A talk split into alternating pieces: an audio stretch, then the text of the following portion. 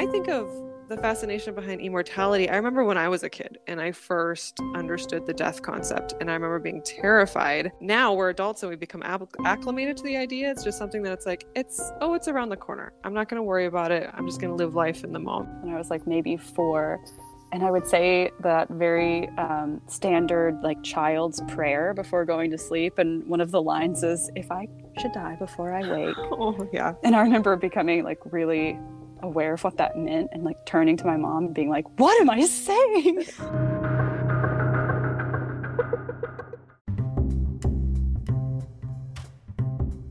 Welcome to Speculative Sandbox, your audio playground for creative storytellers. My name is Vicki Lawn, and each episode, I and a guest will unpack a fiction trope with an eye for character development and narrative structures. Make sure to look for Speculative Sandbox on Instagram, TikTok, and Twitter, where you can join the conversation. Leave comments or questions, or let us know what other tropes we should cover. When the real world just doesn't cut it, let's get lost in a fictional one.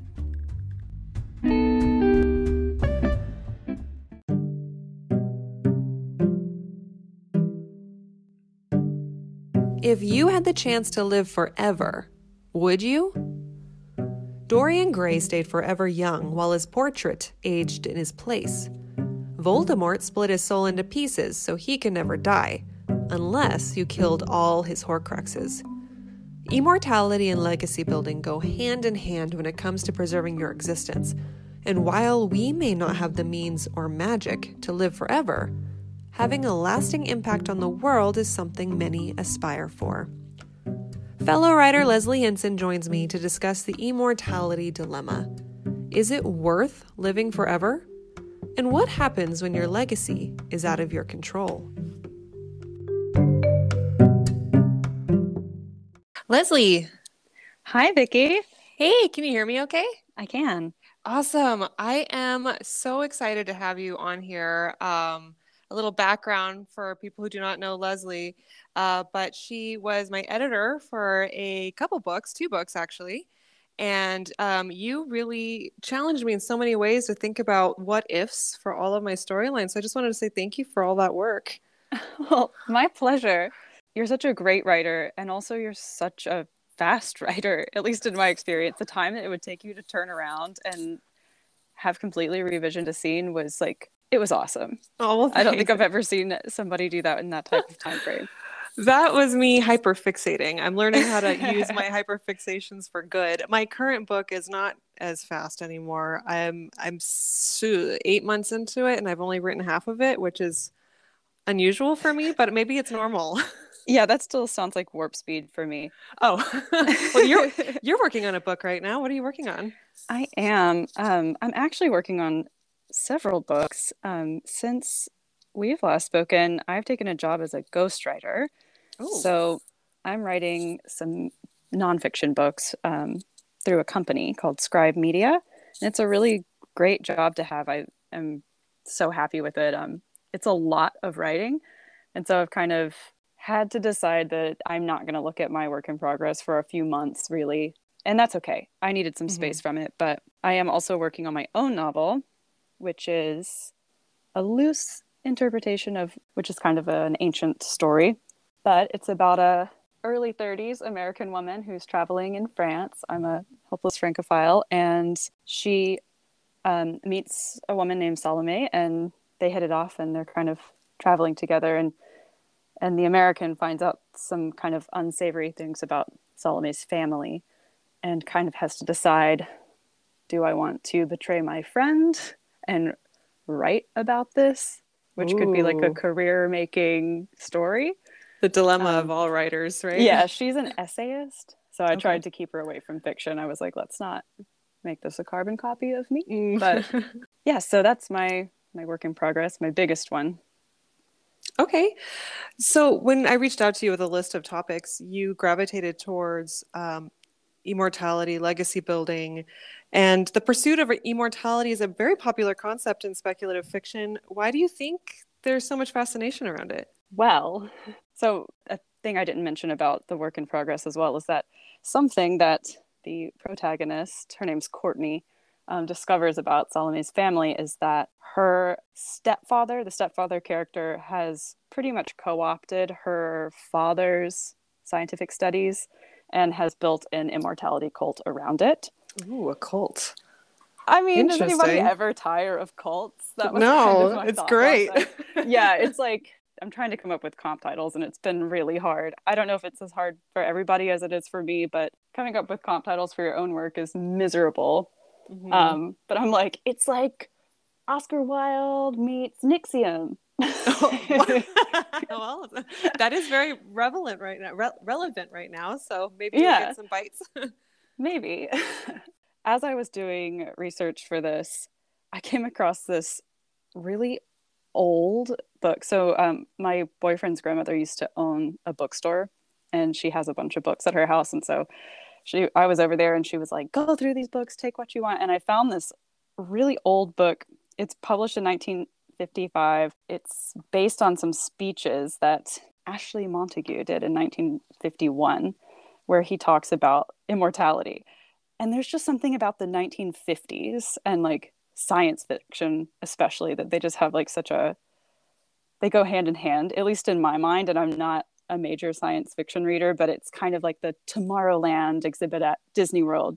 Yeah. Do you know what i'm talking about? Yes very optimistic view of the future. Exactly exactly. Really well put. So i i read this little it's almost like a pamphlet about immortality but he was saying that death is the one reality in which most men cannot believe and there's this really funny quote from the then president of Columbia College, which then became Columbia University, who basically denounces science, saying, Much as I love truth in the abstract, I love my sense of immortality still more.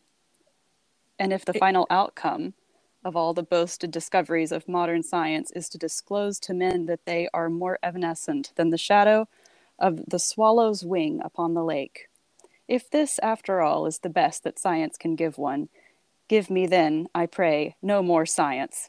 I will live on in my simple ignorance, as my father did before me. And when cool. I shall at length be sent to my final repose, let me lie down to a pleasant, even though they may be deceitful, dream. Interesting. that was such a great quote. What I took away from that quote is that, or at least for me, you know, death is the one thing that we can't evade. And so if you really accept that death is coming, it kind of strips creativity from life in a certain way. I mean, there's a completely other way to look at it. And we see this in literature too, where you live life to the fullest because it's finite. Mm-hmm. But in more of a speculative or science fiction realm, um, the creativity around trying to evade death would be, you know, great writing fodder when I think about, you know, obviously of all these philosophers and educated people that are talking about the, you know, immortality and death, and then the optimism of the 1950s of what our future could look like, which is kind of funny compared to like how we view the future now. We have a very scared outlook on technology and robots rising and all that stuff. Uh, when I think of the fascination behind immortality, I remember when I was a kid and I first understood the death concept, and I remember being terrified um, now we're adults and we become acclimated to the idea. It's just something that it's like, it's, oh, it's around the corner. I'm not going to worry about it. I'm just going to live life in the moment. At least that's why I think it's so fascinating. And then you have writers who really think about the concept and, and write about how we can break it, break the rules of life, I guess. Right. Oh, I remember I was just thinking about this yesterday and I was remembering when I was like maybe four and I would say that very um, standard, like child's prayer before going to sleep. And one of the lines is, "If I should die before I wake." oh yeah. And I remember becoming like really aware of what that meant, and like turning to my mom and being like, "What am I saying?" yeah, just basically like, "Hey God, it's cool if you kill me tonight." yeah, yeah. well, like, and now strike that clause. I am. Uh, I have a I have a ten year old now, and which between the ages of like six and eight mm. is when she was coming to me, going like, "What is death?" Like it was dawning mm. on her, and I was like, "Oh." I just pretend like I've come to terms with it, you know, like let alone to comfort a child. Okay, it's the kind so... of thing to to actually be alive and and function in society. You really just have to be okay with it. But yeah. to write very interesting fiction, not being okay with it is probably a pretty good starting place. That's very true. And I think here in America too, we're very separated from from acts of death, or at least we have a system in place. So um, unlike other cultures where you would have the bodies around for a bit during a mourning process, um, I think we have a, a very efficient process for if someone has passed moving them through, processing them, getting them ready for burial or whatever is going on, that maybe we're left with a lot of questions. And uh, so there's like a fascination with it, and these books and these literature and movies kind of help us process. That's very true. And also, uh, on this side of industrialization, most people have never taken an animal life and there are so many people who lived on farms even my, my grandfather's age who killed their own chickens and saw death. Like yes. even and and there's a bit of reverence in that too like understanding like oh the meat i'm eating is the consequence of a life lost. And then maybe being you know habitually different around that. We do have such a separation from it I know that my mom, coming from Vietnam, who was there during the war, mm. had a very different, just like her entire outlook um, on on food preparation. I remember one time she bought a fish from a market and it was alive and it was in the back seat and I could hear it flopping around. Oh my god! And she's, I'm like, what are you gonna do with a fish? You know, like, and she's like, I'm just gonna throw it in the freezer. It'll fall asleep like just like very like nonchalant and i'm like mm. okay i'm like you know young at the time and uh, I worked for a Chinese restaurant uh, when I was a teenager during high school, and they were they had you know live crabs and everything, and they're just chopping them up like it's nothing, and mm. and it was very shocking to me because that wasn't part of my normal everyday experience. Whereas my mom, they had chickens, they killed chickens in their in the in their yard when she was growing up. Right. So interesting. So your experience with that is a desensitization um, because of being proximal to death versus what I was thinking of like some sort of reverence of like, oh, like I have to go kill a chicken to have meat, so I'll oh, yeah. eat less meat. Oh yeah, yeah, that's true too. Um, I I always joke where I don't know if I'd be able to kill a cow if you know the apocalypse hits and we have to uh, fend for ourselves and live off the farm essentially. oh I don't. No. Uh, I'd probably go vegetarian unless my child is hungry, and then I'll kill everything. You know, which is like the mama now, bear. That idea. is interesting. Um, no, I I joke very glibly that I have absolutely no interest in surviving the apocalypse. Like, turn nice. me into cat food. I I have more interest in my cat surviving than me. Um, but see, it, yes, that's the mama bear instinct coming out. It you is. Well, do what you got to do. Well, and, and, I'm I've been a vegetarian for I think about 18 years now. Um, I guess I should say pescatarian. I, I will eat fish from time to time, but and that mostly comes out of just loving animals and wanting, wanting to be very gentle with animals. Mm-hmm. But I was nannying um, and I had never really been around a baby much before. I was walking with her strapped to me in the little um, baby carrier, and this dog charged a fence that we were walking past. And it was like this lightning bolt went through my body that I knew I could kill that dog in one strike with my hand. I was just yeah. like, I could kill you. And I am such an animal lover. Like, there's no part of me that even ever wants to go fishing. Like, I take spiders outside. I was going to kill this dog to protect this baby. So it really did ignite something in me that was dormant before. Absolutely, it's it's a very fascinating um, phenomenon. And when you talk about spiders, I also take spiders outside unless they're in my kids' rooms, and then it's personal. I, for whatever reason, why'd you go in there? Like, how dare you? Like, okay, so then let's think of examples uh, character examples that explore legacy building and immortality. Uh, my first exposure was Greek mythology. I used to watch Xena and Hercules growing up in the 90s, and Hercules being immortal set him above people, regular people like you and me. He wasn't quite a god, but there was just a hierarchy of power associated with the immortals. Uh, what right. are some of your examples? Well, I also uh, went to mythology, and one of my favorite books I've read in the past several years is um, Circe by Madeline Miller. Oh, I love that book. Yeah, and you know Circe, who is a, I think she calls herself the least of the lesser goddesses, Um, and she doesn't have any uh, godlike powers or divine powers, but she ends up uh, having a proclivity for witchcraft um, and turns Odysseus's men into pigs.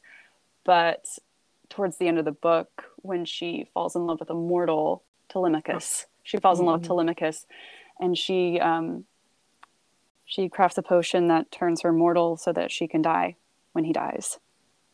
It's such a that whole book was so heartbreaking and touching and inspirational at the same time. It was highly recommended read. Uh, absolutely for me too. It was everything I love in a book, which is I love character driven, but I also love a strong plot, and the prose is gorgeous. So yes, can't go wrong. My other example is uh, for those who have seen the Apple TV original TV show called Foundation. It, it it's based on the book series by Isaac Asimov. I think I said that right. I hope so. That's how I would have said it. okay. Um, you have this emperor of this giant. Think of the Galactic Empire. I'm probably. I don't know if those are standard terms or if I'm messing up my fandoms here, but uh, he's an empire. He's an emperor that oversees a bunch of planets and galaxies and he's a little worried about what his reign is going to look like after he dies. So he creates clones that will, in perpetuity, run his empire as a cycle. You have a child, a, a grown man, and a senior man collectively ruling as Brother Dawn, Brother Day, and Brother Dusk.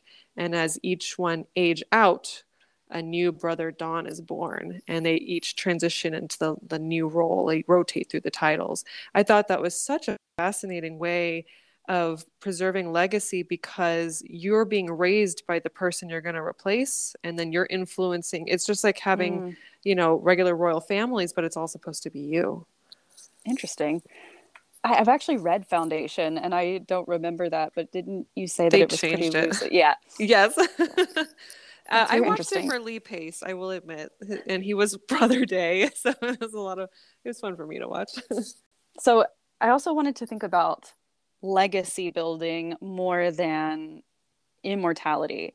And several years ago, I wrote a book review for um, Book Page, which is a book uh, trade publication, and the book is called Trinity by Louisa Hall, and it is about J. Robert Oppenheimer, who is the father of the atomic bomb, who you can imagine has not the greatest legacy. Oh, yeah. But actually, looking at the man, um, on the back of the book here, it says he was a brilliant scientist, a champion of liberal causes, and a complex and often contradictory character. And from a craft standpoint, I thought Louisa Hall did such a great job coming at telling the story of this man and drawing the picture of this man through um, this oblique angle of different characters who have who, who cross paths with him. It was. Do you, go ahead. Sorry, go ahead. Oh, I was just going to say, do, do you think if how do you think he feels about where his legacy now and where things have ended?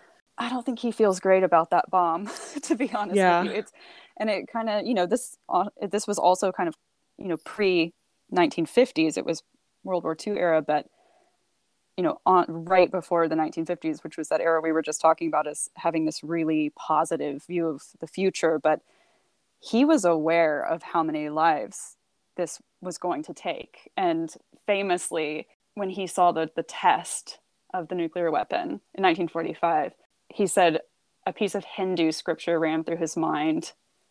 Now I am become death, the, the destroyer of worlds. Ooh yeah and so it's interesting that he's also like bringing about this hindu scripture um, because reincarnation is another way that immortality can be portrayed. If you knew that something you invented was going to cause devastating harm or destruction how what would you do? Good question. I i mean i don't know. Like at that point do you think that things are just rolling along? It's it's a snowball going down a hill and even if you could try to stop it it's done? I think that's how he felt. And of course like this is the age of like when this is going on hitler's been in power for a while you know? And so i'm sure at the back of his mind even thinking like i can't believe how many lives are going to be lost because of my invention like there still is a desire to stop those atrocities at the same time. So when he first invented this, what was the original intent?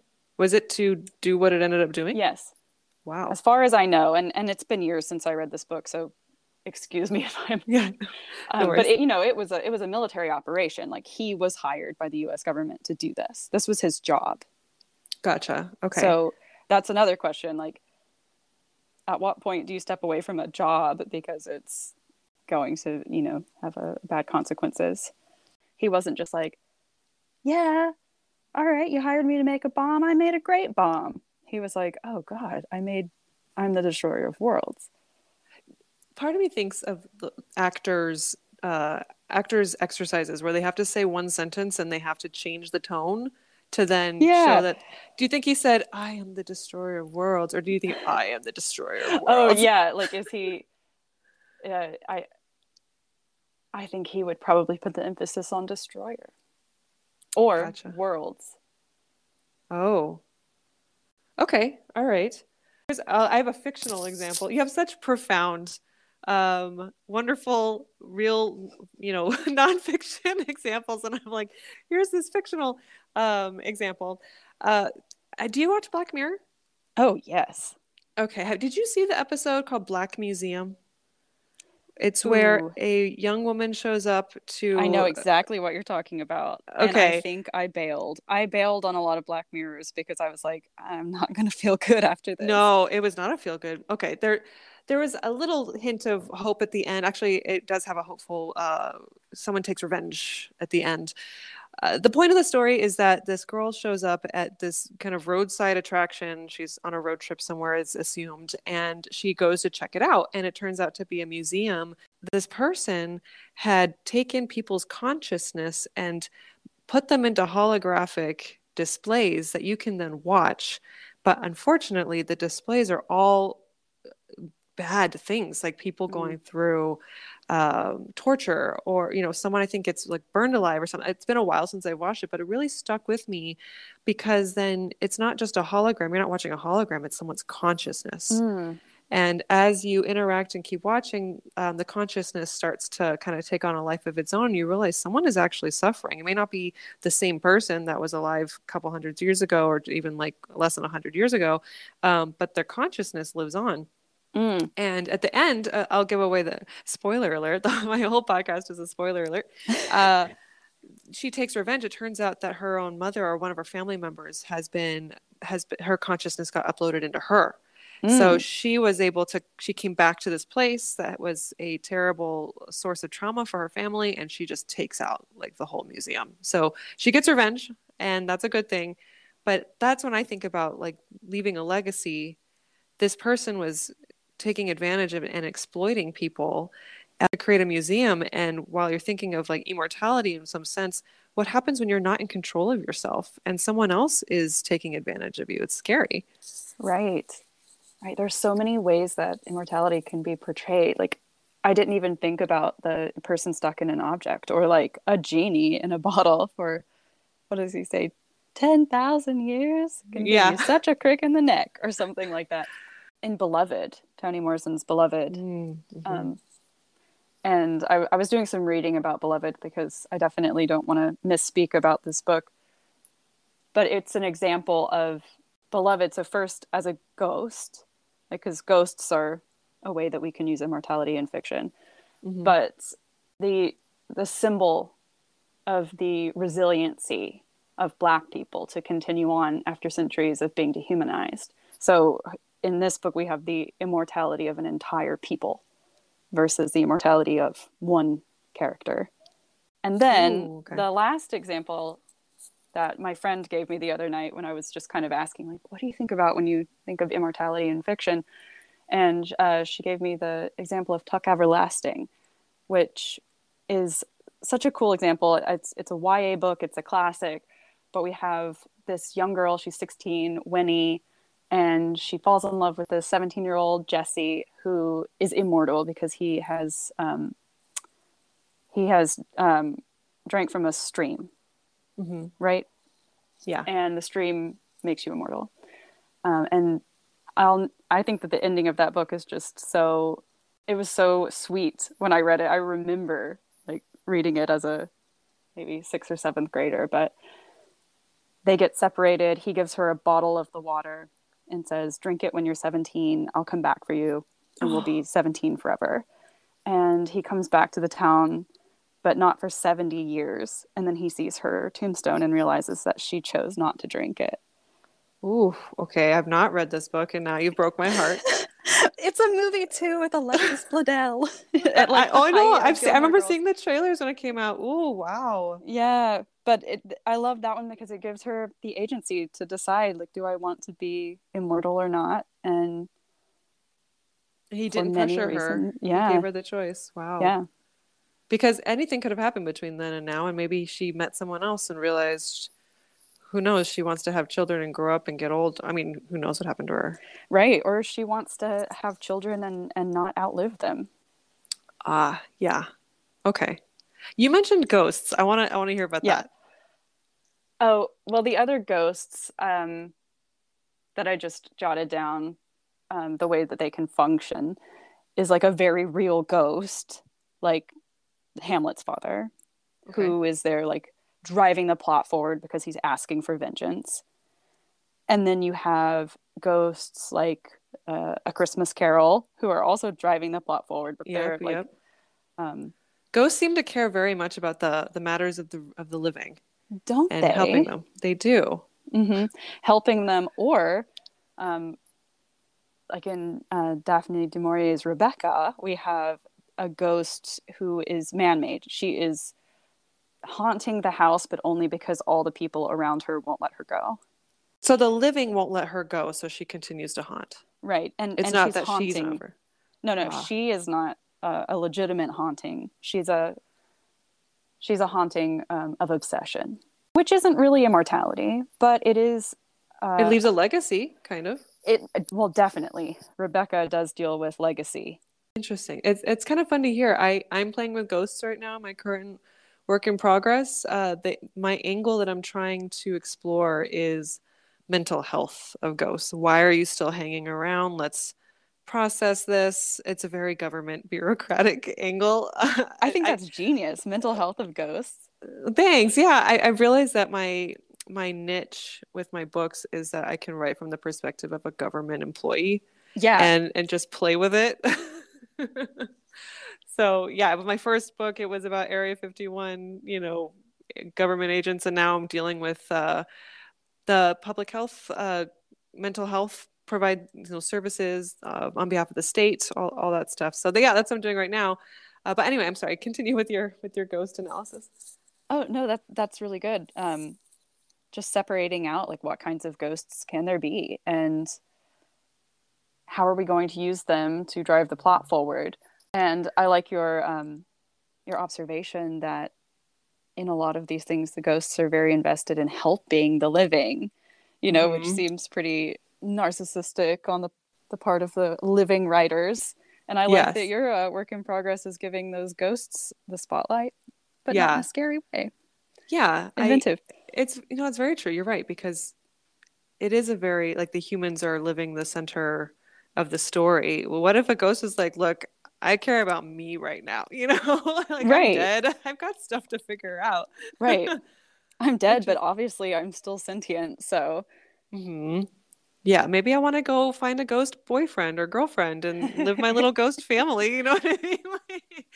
uh Okay, and you mentioned reincarnation. I love the idea of re- I used to, I excuse me. I took a Greek mythology class in college, and I didn't realize just how much everything centers around the reincarnation idea. Even the sun rising and setting, and then re-rising in the morning is mm. an idea of reincarnation. Yeah, literally pulled by Apollo. Really, like the examples I thought of of reincarnation because I googled reincarnation in fiction, and I hadn't read any of the books. So, but for a summer, like a few years ago, I got really into Bollywood movies, oh, and oh, there were there's that is reincarnation in many Bollywood movies is just a completely like understood um, theme. It's just. Yes. Have you yes. seen Om Shanti Om? That's then? what I was thinking about. I, I love, Om Shanti Om. Shanti Om. Yes, I sing it all the time. Yes, so good. My boyfriend is like, "What are you singing?" So Om Shanti Om is about a junior artist or an extra movie extra who wants to make it big, and he falls in love with a main character, like a movie star, a beautiful movie star. And do you want to do you want to carry on? No, you're going to do such a better job than me. Oh, okay. uh, so I okay. When I first watched this, I didn't know what I was getting into. My friend invited me over. She said, "We're going to watch this film." I'm like, "Okay," and I go over and I'm like, "Cool, you got this junior artist who wants to." Meet up with this girl and then he finds out the devastating truth is she's actually married to a big shot producer. But the big shot producer doesn't want anyone to know because back in the day if you're a, a big star movie uh, actress no one wants to know that you're married. They apparently you shrivel up and might as well not exist i guess. Yep. um, and so when she ends up getting pregnant she tells her producer husband he ends up burning her alive in this movie set. And our main character tries to save her and he ends up dying too. So the midpoint, they all die. And I remember being like, what am I watching? yeah. But then the the tide changes and he reincarnates and he actually gets to fulfill his dream because he happens to be married he happens to be born to a famous actor. So then by nepotism, he is now also a famous actor and you get to see him carry out all these fantasies that were expressed in the first half of the movie until he realizes that the ghost of his love, the woman that he loved, is still at the movie set. Did I do a good job? yeah. That that, did you just do that off the top of your head? I did. I love that movie. Oh my god, that was amazing. it's been a long time since I saw it, but I do remember that midpoint of being like, "What? How do you yes. kill all the main characters an hour and a half in?" Mm-hmm. And hearing yep. you describe that, like I might be realizing that my work in progress is more inspired by Om Shanti Om than I realize. well, it's a good, it's such good. I mean, it's so good. Uh, anyway, what were we going to say about reincarnation in general? Um, I, I think that you summed up just about everything. It's just a way that it can be, that immortality can be um, used as a, a craft element, you know, um, to drive the plot forward. Or in reincarnation, letting characters continue their work or their mission over the span of multiple lifetimes. Do you think reincarnation and ghost, the belief in either, can coexist? If you re like, what prevented you from reincarnating? This is a very hypothetical question. what prevented be- me from reincarnating? Like, if a character reincarnates and another character ghosts, what determined the path of either of them? Why did our junior artist become a reincarnated figure and why did one character turn into a ghost? What was the difference would you say? Interesting. Um i really should know if there are ghosts in hinduism but i don't. I always wonder like when from a writer's perspective what what would cause you to choose which way? I guess you, um, reincarnation the main characters it's his opportunity to live his second life but what kept it from her being able oh. to live her second chance. Interesting. So they do have ghosts in Hinduism. Oh, they do. Okay. Mm-hmm. Uh, I mean, I literally just did a Google search, so not going to speak as an expert on that in any way. Um, that is interesting. I think because uh, they both have the the idea of an uncompleted mission, right? Like mm-hmm. reincarnation, you're moving towards you're you're uh, working through your karma, work, working towards nirvana, correct? And then a ghost also is like, well, I didn't get everything done on Earth that time, so I'm going to stick around until I either a decide that I am dead and go mm. into the hmm. light, which is how a lot of episodes of things end, and then um, or complete their mission. It certainly seems like the the person that reincarnated has a much more proactive role and a higher chance of succeeding versus the character who's stuck as a ghost. Totally. Totally. Interesting. So I, I guess from a writer's perspective, if it depends on which character has agency. right. Yeah. It seems. That. It also seems like a ghost. Um, a ghost seems more angry. Mm, yeah. You know, like unresolved. Whereas um, in in reincarnation, you would have a fresh chance. I I agree with that. Was there anything else that you wanted to talk to as far as examples in legacy building? No, I also wrote zombies, but I don't really think I, I have anything to say about zombies. well, I mean, when it comes to zombies, could you imagine if you became a zombie and then you're nothing like what you were? Well, okay, so that's also that is kind of interesting because a lot of times when we're talking about immortality, so according to this book I talked about at the very beginning, this speech, um, you have physical immortality and then you have spiritual immortality.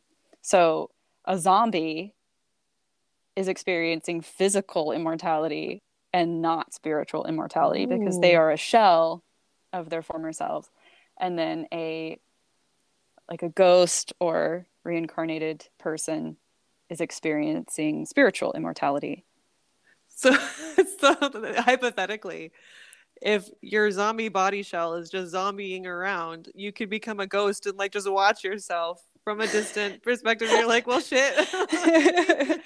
Or you're reincarnated and you become your future victim you know? so here's an interesting um, fiction. We could do three people die. One becomes or i guess we can't say die but three characters. One becomes a zombie one becomes a ghost and one gets reincarnated and they're all interacting and they are um i'm sure there are pros and cons to each although i would definitely say i don't want to be the zombie yeah, I wouldn't either. That seems terrible. that really does seem terrible. Like who would who would win? Or like how would um, their interaction What if they were result? trying to achieve a common goal? Oh. okay, okay. So you have a zombie, a ghost, and a reincarnated person. I'm sorry, was that the third yeah, one? Okay. Yeah. Well, the reincarnated person, the zombie are going to be a problem. Um, so you have to like control the zombie uh, what would their goal be? I don't know. This was a bad thought experiment. no, it's funny. I think it's really funny because like they, they're gonna have constant issues. Now the ghost, I'm hoping, will become like a, a, mature ghost. But then, depending on the laws of ghosts, at what point do they stop being ghosts if they've reached, you know, self awareness or right. you know? So will the so well, that poor reincarnated person is just gonna be traumatized? Yeah, that poor reincarnated person. Um, I think the ghosts in Harry Potter are pretty self-aware. They're funny. Oh, that's true. You know that that's a good example of um, ghosts as just like vibrant side characters. That's true. Yes, I do love the ghosts in Harry Potter. Uh, I was going to bring up the celebrity public domain thing. Are, is there anything else you wanted to cover? Before I do that? Oh my gosh. Well, no, and I I forgot you were going to bring that up because wasn't there a whole thing with James Dean's hologram being cast in a film and people were like, uh, I don't think that's very ethical. Yes, I've seen that, and I have seen Marilyn Monroe come up as a problem. So, okay, per- okay, uh, let me back up real quick and explain. So, a person's identity, we have a right of publicity, which means we can control the commercial value of our own name, likeness, voice, and signature, or any other personal identifying traits that are unique to you. The right of publicity was first identified in a, in a 1953 case, which was Haelan Laboratories versus Topps Chewing Gum Incorporated, where the court pointed out that the right of publicity was not based on protecting a person's privacy, but on preventing the unauthorized use of a person's name or likeness. So, a good example, a modern example of this is Bette Midler sued when a car company used a, a sound alike singer to sell their cars. Hmm. And she had the grounds to sue. But then you have Bob Ross is a really good example. Bob Ross's family don't benefit from any of the products that are being sold. Sold. Um, wow. On on behalf of his image. Uh, mm. There's a, oh, you, you, know, oh wow, that makes me think of Henrietta Lacks. Um, it's the Henrietta Lacks was the the woman in the in the fifties who died of um, cervical cancer, mm-hmm. and unbeknownst to her, she had a sample taken from her tumor at Johns Hopkins, and um, that's right. Okay, that's where we get the the HeLa cell line mm-hmm. that has now gone to space and you know been experimented on in so many ways. It's made so many um, individuals extremely rich, and then her family is is still living in poverty. Ooh, yes. And so it opened Absolutely. up this huge case of, you know, do we own our body parts? and do we own our, our biological um, the legality around um, ownership of your own tissue samples isn't that fascinating that we're at that point where you have to think about legal language like that to preserve yourself well right well this is the reason why because she passed away in 1951 yeah and her cells so they had they had tried to make an immortal chicken heart Um, it was a French scientist, um, Alexis Carrel was his name, and um, he was like a eugenicist, like not not a great guy. Um, but they had this immortal chicken heart. It it actually was debunked, and then this is the, so after that um, there was like this race to create an immortal cell line that, that a, a cell line that would replicate forever. And so the the cells these HeLa cells like anybody who studies science did you study science? Very if i studied it i forgot it.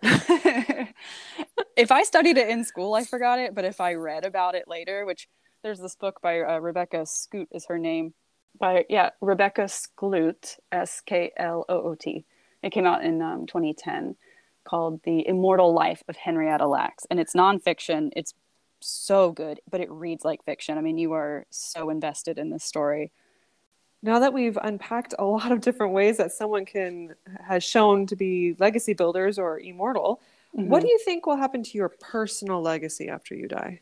Well i am an only child i barely have any cousins um, and i don't know like if, if, i'm not a published author by the time i die i think i will just slide into obscurity because i also i don't plan on having any, children so i might have no blood relatives Okay. So, I don't know. I have a kind of bleak answer on that, but I, you know, maybe it's kind of cliche to say, hopefully I'll have written something that will be out there and I'll have someone remember me because my words will have meant something.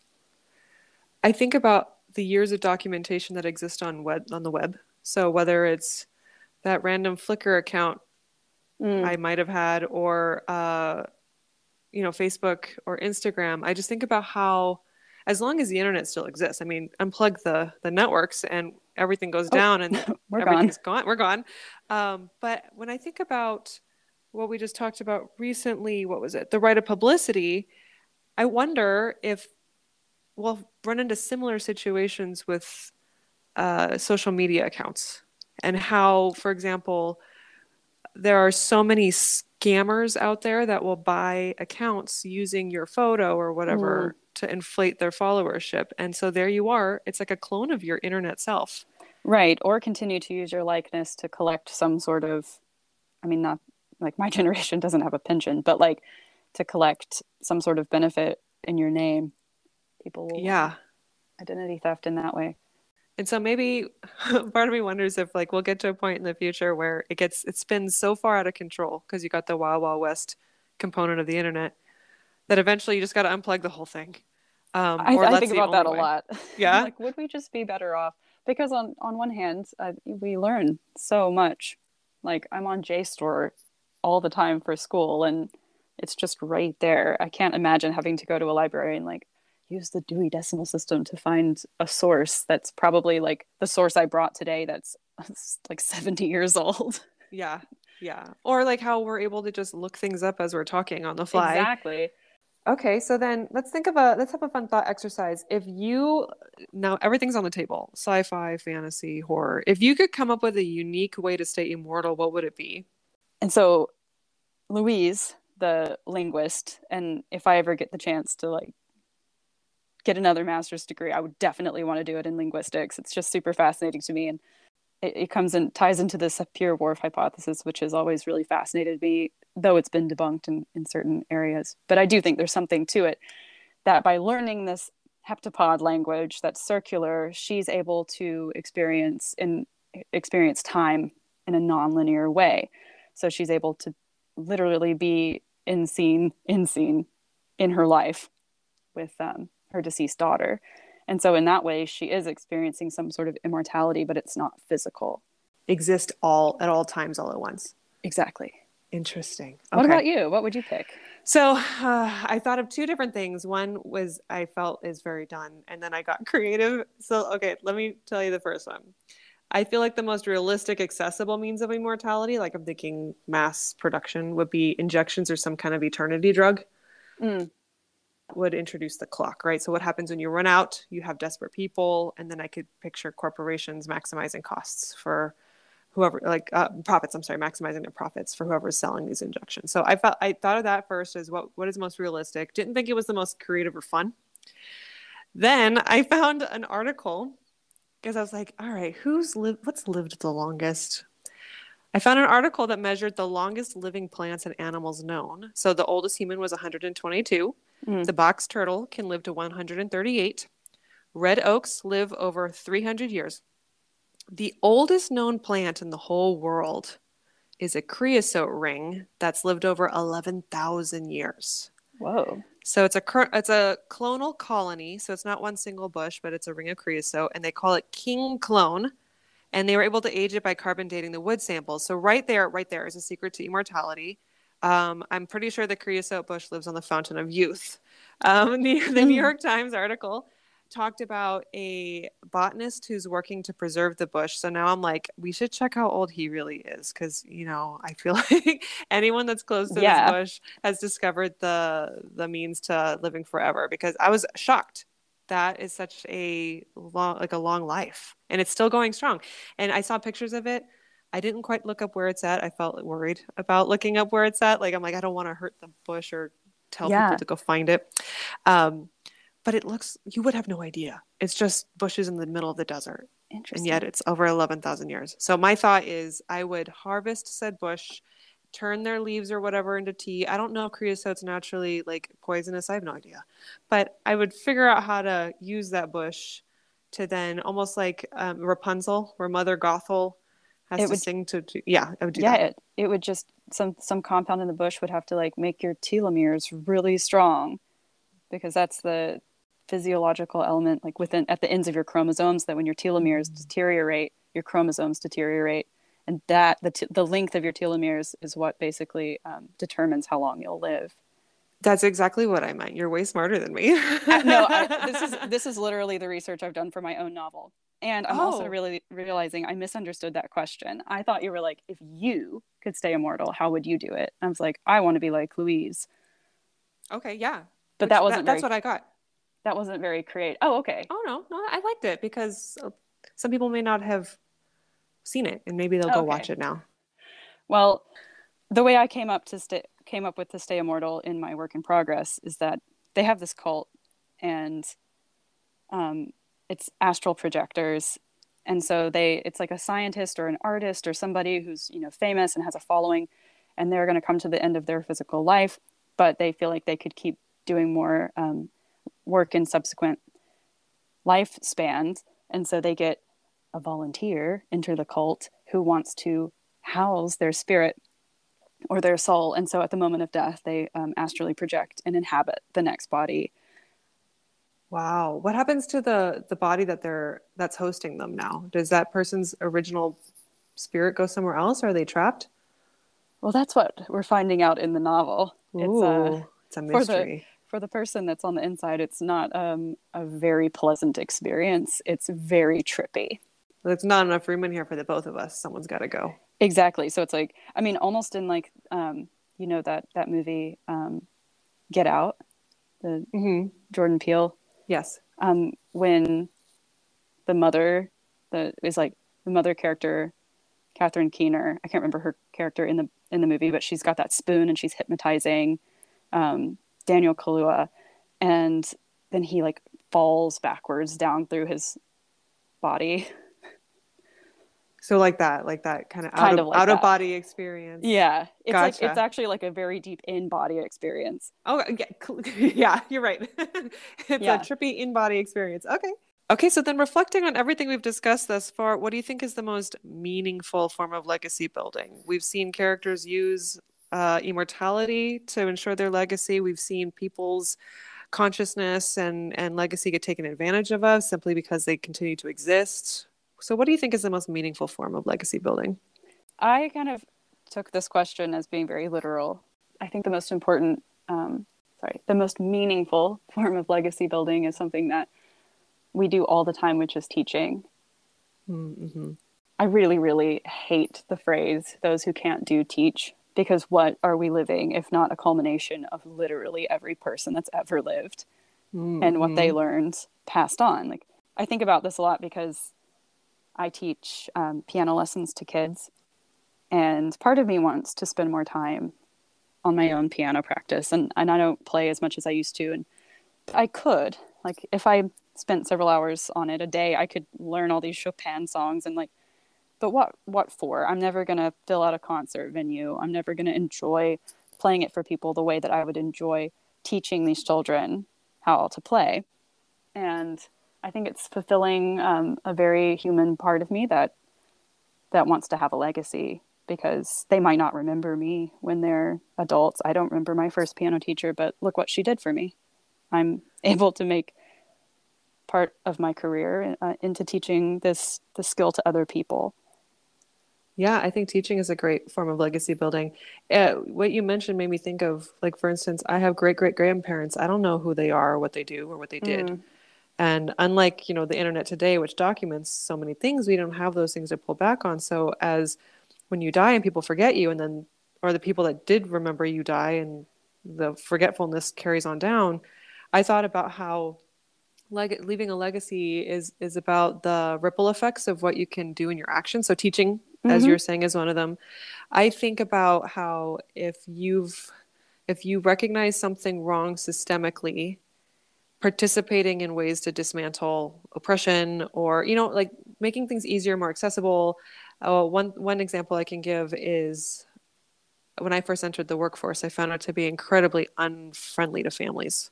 Mm and the natural competitive environment that comes out of it is really hard when you're pregnant and you can't remember how to speak because you have pregnancy brain mm. and you're tired you can't walk as fast and you're just it feels like you are held back in a in a highly competitive environment and that's why we have all these laws to ensure that people are protected mm-hmm. um, but there's always room for progress and when the pandemic came and people had to go home that was when I had to be a mother, a full time worker, and a teacher at the same time. And to me, it felt like unless the person in charge could not relate to these hardships, nothing got done about it. And totally. So, yeah. Uh, so my goal during that entire time is to participate as much as I could. I, I, can only my reach is only as far as the organization I'm in, but to make sure that voice was heard. And now we're looking at improved work in, uh, conditions that ultimately become much more family friendly. And so for me, I'm like, I don't need I don't need a name on a building. Some people really do. They want their names on things, and that's why they do things. Uh, but for me, it's like it's less about that because I don't like that attention I just want to know that things are easier now. I benefit from this being easier, and I know other people will too. Yeah, that's really beautiful. And it, yeah, that's that's we are creating the experiences for generations that come after us. There's a um, a writer and educator, Layla F. Saad. Um, she she does some anti-racism teachings, but she has a podcast called um, good ancestor podcast and her thing is being a good ancestor. And i love that concept of just what kind of legacy am i building for people i will never meet and who will never know i existed. Interesting. Uh, okay that makes me think about my own family and a lot of emphasis on respecting your elders honoring your ancestors like the mm-hmm. family um, family expectations and how um, as a result many times people that you've never met are in positions of being revered. And you don't see the human side of those things. You don't see the flaws because they've they've transcended. Oh yeah. And it's nice to be able to think what can you do as an as as a as an, a future ancestor? Yeah. Uh, yeah. to to kind of help guide and lead rather than being used as something that people have to kind of look up to and aspire to of, of perfection maybe or pressure. Right. Well that also makes me think that if we're considering ourselves from an ancestral perspective, that maybe we could give ourselves the type of uh, soft focus grace that we do give the deceased. You know. Oh yeah. You know, oh, as soon as true. someone goes, we we focus on the good about them, as you do. Mm-hmm. So maybe there's license to do that for ourselves if we're thinking of ourselves as future ancestors. That's a really good point. Relieve yourself of your own pressures right now right. in this moment. Yes. Okay, is there anything else you want to cover before we move on to? I have a game, either a game or rapid fire questions that I did not tell you about ahead of time. Oh, I'm so bad at rapid fire. That's like my uh, my biggest fear is someone coming up to me on the street and being like, name a male celebrity and me being like Julia Roberts because I just... mine are hopefully a little okay. So I either created a fun fact like trivia, like speculative fiction trivia game, or rapid fire questions, but they're not meant to startle or scare. They're meant to just get to know you better. Oh, well, let's do that one. I'm not uh, extremely well versed in speculative fiction. Okay. All right. So this one's going to start easy. What is your favorite day of the week and why?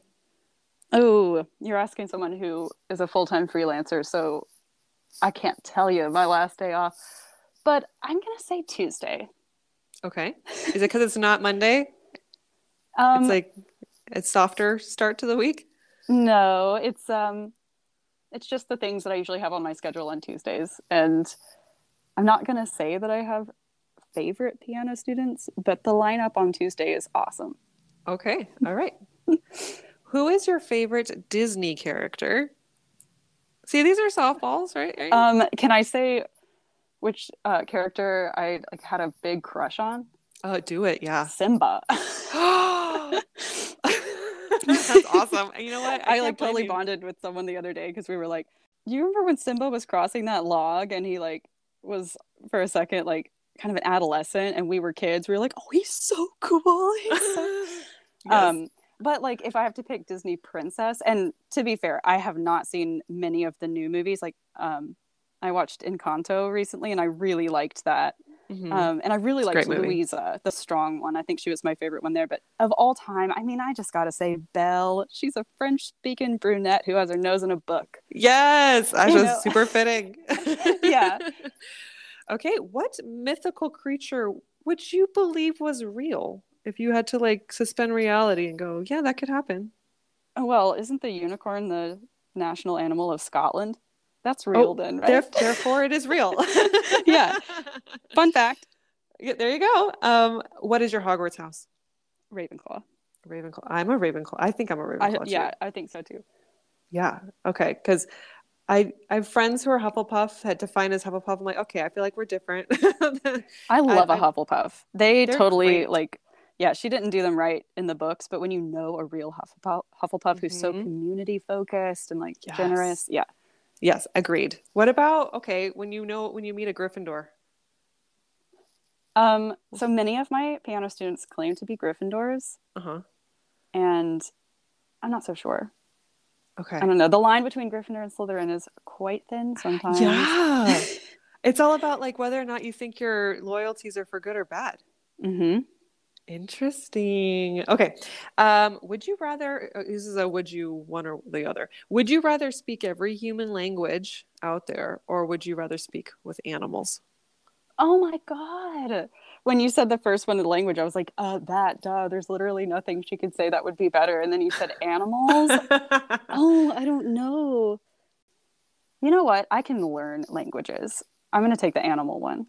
You know, I agree because you've just opened up the world to like now you can learn about the culture in animals. Yeah, and, and maybe we can learn from them.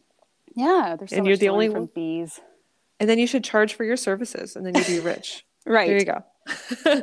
okay, last one. If you could travel back in time, what time period would you go to? Oh, that's a really good one. I don't really fantasize about history all that much. Like I feel like as far as like the landscape for where I want to be. It's like getting better all the time. Yeah. Yeah, when um, people say that like the glory days of the olden days, I'm like, uh, who for who? yeah, like I mean, I would have been okay. Let me.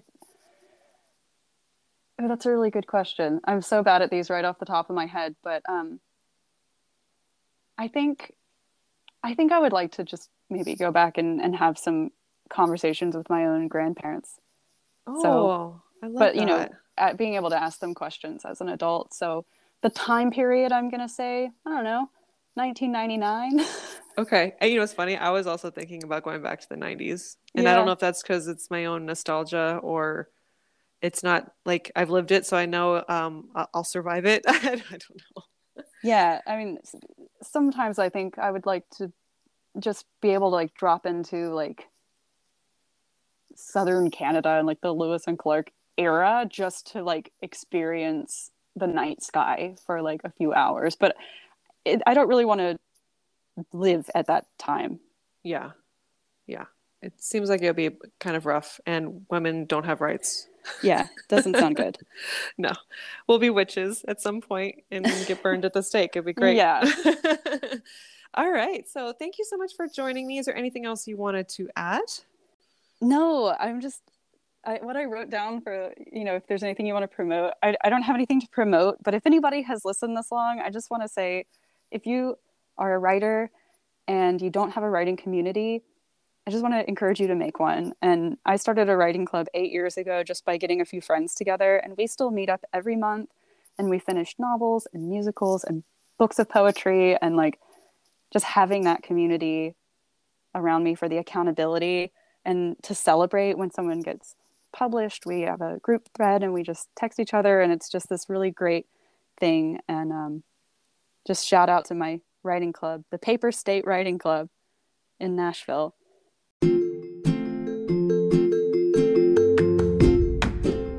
Speculative Sandbox is a volunteer run podcast that relies on the collaboration of fellow creators like yourselves. Join the conversation by following us on Twitter and Instagram. Interested in being in a future episode? Email speculativesandbox at gmail.com.